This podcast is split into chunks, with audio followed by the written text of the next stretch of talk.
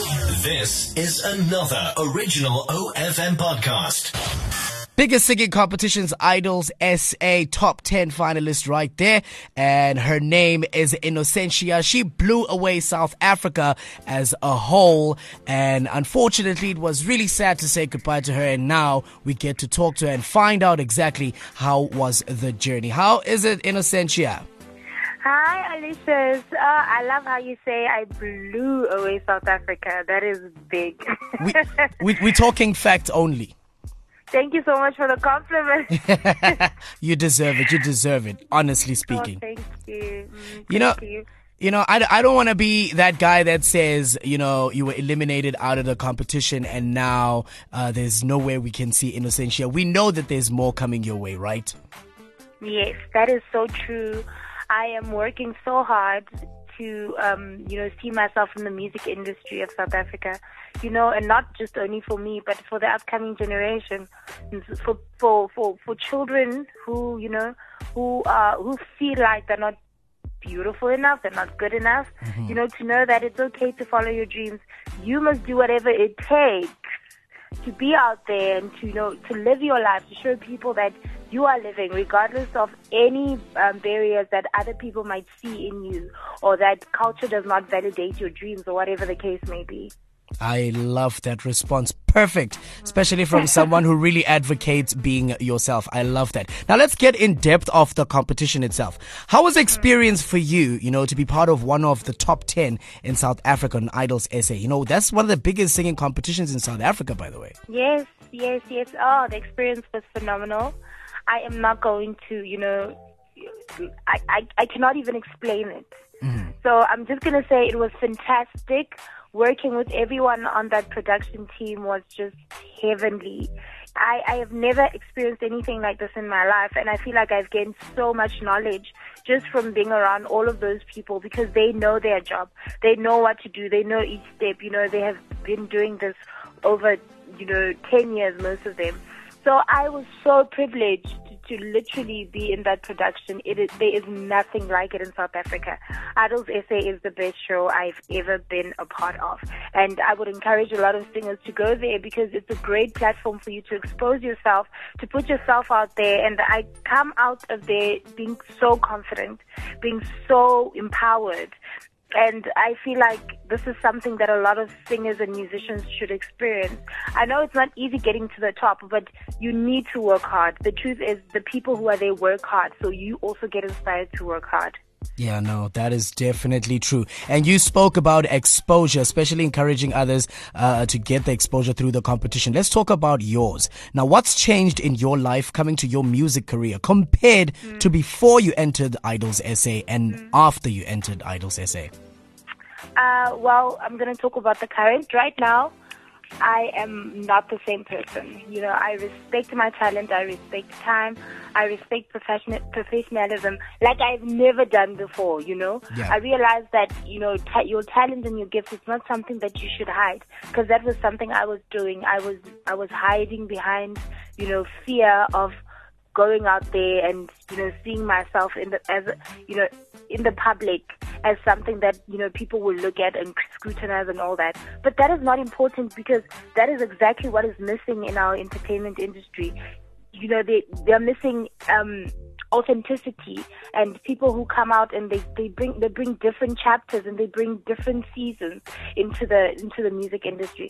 So I feel like you know now I, I feel important. I feel very much that I what I do matters and it will influence other people in a good way as well. And you know, it's kind of like they, they they teach you to you know they teach you how to be humble as well, that which is something that is very important.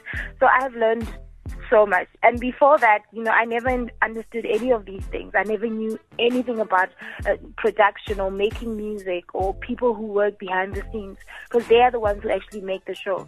So before that, literally, I, I, I didn't understand anything about, you know, discipline and practice and and and this is so much. so now since you've learned so much, you know, you've managed to grasp so much knowledge out of the the competition itself, learning so much about the entertainment industry as a whole. So now what are your plans now that you are done with the competition?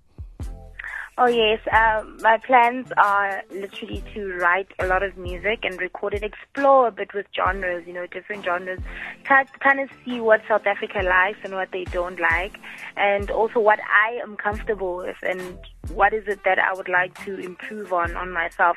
That is exactly what I'm looking at now in terms of being in the studio, music production, and learning more about you know publishing, learning about what kind of music, you know, keeping my he- ear on the ground. That is what I'm practicing right now. And um, I'm also working on my image, you know, on social media, exact, exactly just to um, to include the youth because I realize that most of the young people are on, on social media. You know, they really love that platform.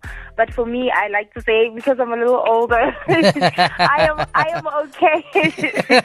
I, literally, I am okay with just you know having my music released. You know, in, in, in the old-fashioned way. But honestly, that is not viable. That is not the only thing that's working in the industry right now. There's streaming. There are a lot of you know.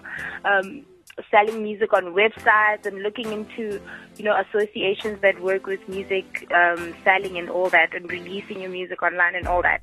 So I am learning that right now, Lucius. That is what I'm working on.